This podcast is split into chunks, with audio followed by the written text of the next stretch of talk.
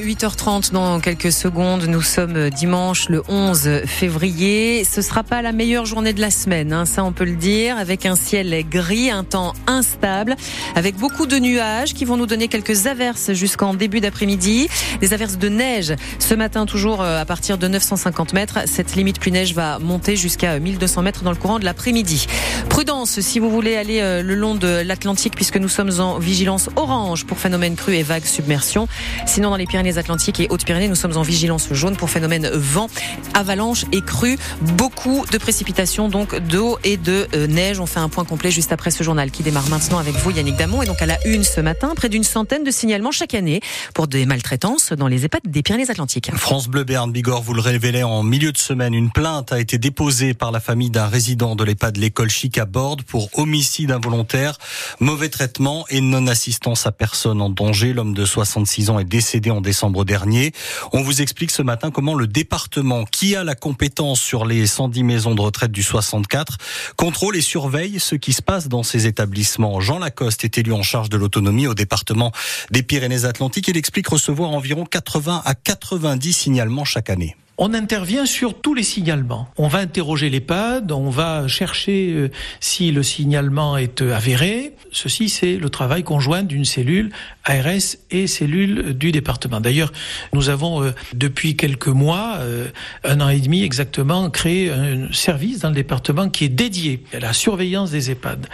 Et lorsqu'il est avéré que des signalements de faits particulièrement graves soient avérés, on diligente des enquêtes pour aller euh, vérifier, corriger et faire en sorte que ça ne se reproduise pas.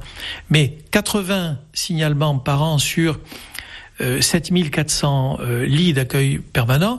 Sur les 80, il y en a même pas une dizaine pour lesquels il y a des mesures et éventuellement des sanctions qui sont prises. Un propos recueilli par euh, Manon Clavry et c'est après le scandale Orpéen que ce service spécialisé dans le contrôle des EHPAD a été créé dans les Pyrénées-Atlantiques. Il emploie 5 salariés.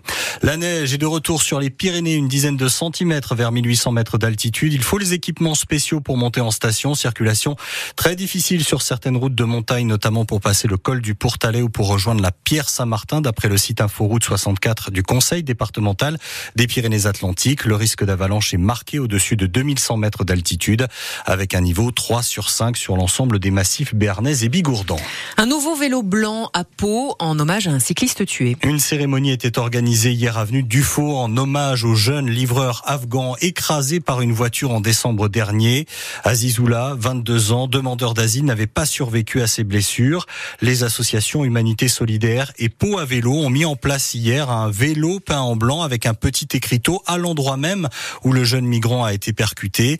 Pierre était arrivé sur euh, les lieux quelques minutes après cet accident. Il avait essayé de venir en aide au livreur. Pour lui, c'était important qu'une cérémonie soit organisée.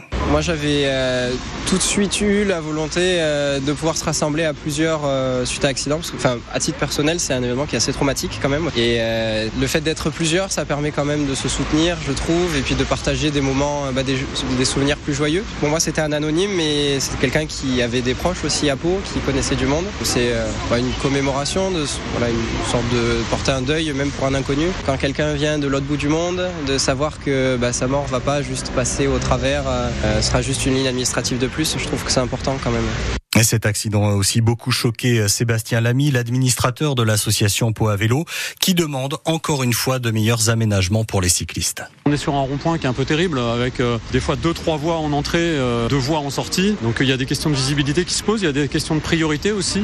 Peut-être que si vraiment il était clair que les automobilistes doivent s'arrêter pour laisser passer et les piétons et les cyclistes, il y aurait une conduite plus modérée. Après, il y a aussi une vraie sensibilisation à faire. Effectivement, quand on est au volant, on doit savoir qu'on a une machine à tuer entre les mains. Il ne faut pas appuyer sur la gâchette sans faire exprès. Parce que l'autre euh, n'est pas là au bon moment, euh, où il faut pas, n'a pas ses lumières, je sais pas. Ou... On peut toujours trouver des raisons à l'autre euh, pour se dédouaner, mais non.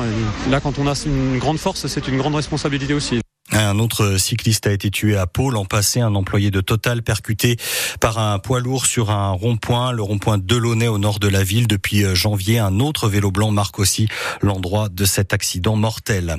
39 membres de la mouvance d'ultra-droite ont été interpellés hier après-midi à Paris.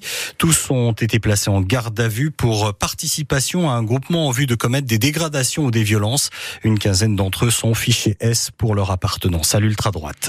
Toujours pas de victoire pour les footballeurs palois en 2024. Oui, les joueurs du Pau FC ont encore dû se contenter d'un match nul, un partout hier soir face au Paris FC. Ils encaissent un but à la dernière minute. La malédiction de la 95e minute, c'est déjà arrivé au Palois et le défenseur central Jean Ruiz ne se l'explique pas. Je sais pas si on peut vraiment l'expliquer. C'est un peu un manque euh, d'attention à des moments très clés.